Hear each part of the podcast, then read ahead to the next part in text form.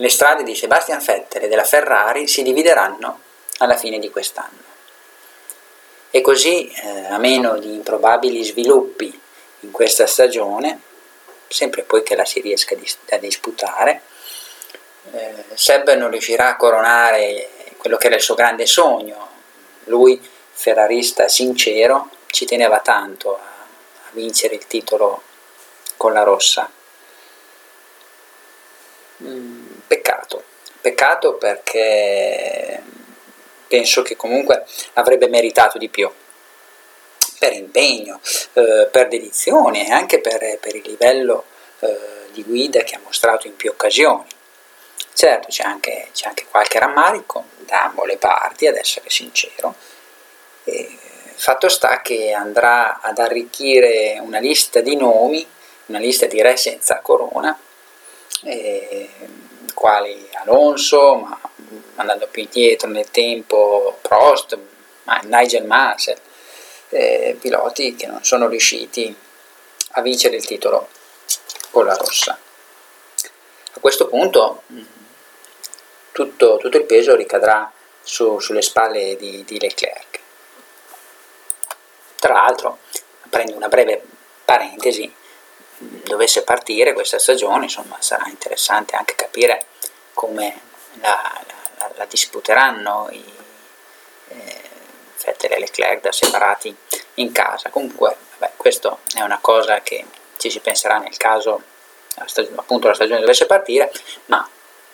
concentriamoci un po' su quello che, sul tema che sta tenendo banco in queste ore, ossia eh, chi andrà a sostituire, chi prenderà il posto di Vettel.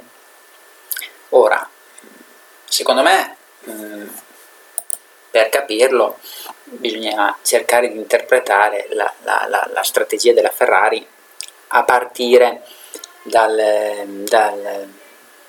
dal mancato rinnovo con, con Vettel. Eh, allora, molto probabilmente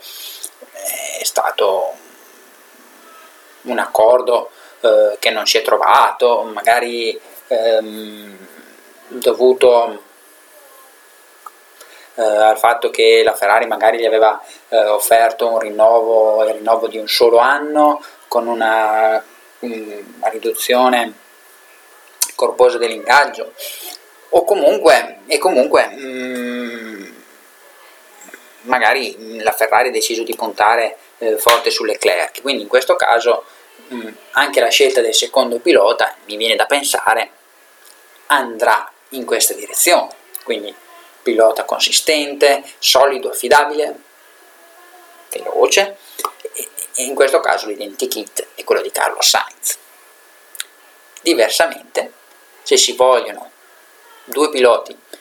allo stesso livello, Ricciardo sarebbe, sarebbe ideale. È in scadenza anche Valtteri Bottas, ma francamente poi magari mi sbaglierò, ma non lo vedo favorito, anzi lo vedo con poche chance e, e quindi secondo me, ah, comunque al momento il, quello, il nome più gettonato è quello di Carlos Sainz. E Seb cosa farà? Per Seb non è facile, perché allora Ricciardo dovesse arrivare alla Ferrari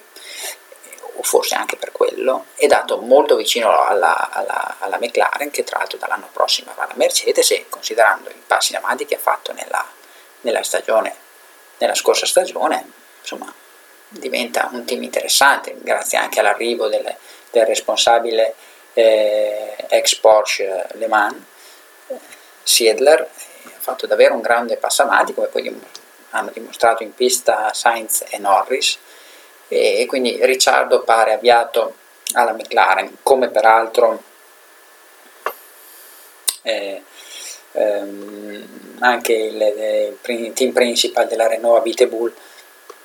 pare, insomma, ha detto che sarà difficile trattenere Ricciardo. E per Seb rimarrebbe la Renault, però insomma, per uno che abituato a partire con l'obiettivo di vincere, arrivare in Renault, insomma, potrebbe essere comunque una, una scelta motivante, ma insomma, di livello inferiore. Escluderei il ritorno in Red Bull, ma penso che lo esclude lui stesso in primis perché non è più la Red Bull di quando c'era lui,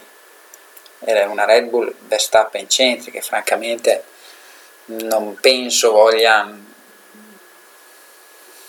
voglia addentrarsi in un simile ginepraio. E quindi non, non, sarà facile anche perché in questi mesi è cambiato il mondo ma è cambiata anche la Formula 1 eh, cioè, si, deve darsi un ridimension, una ridimensionata. E quindi non sarà facile per lui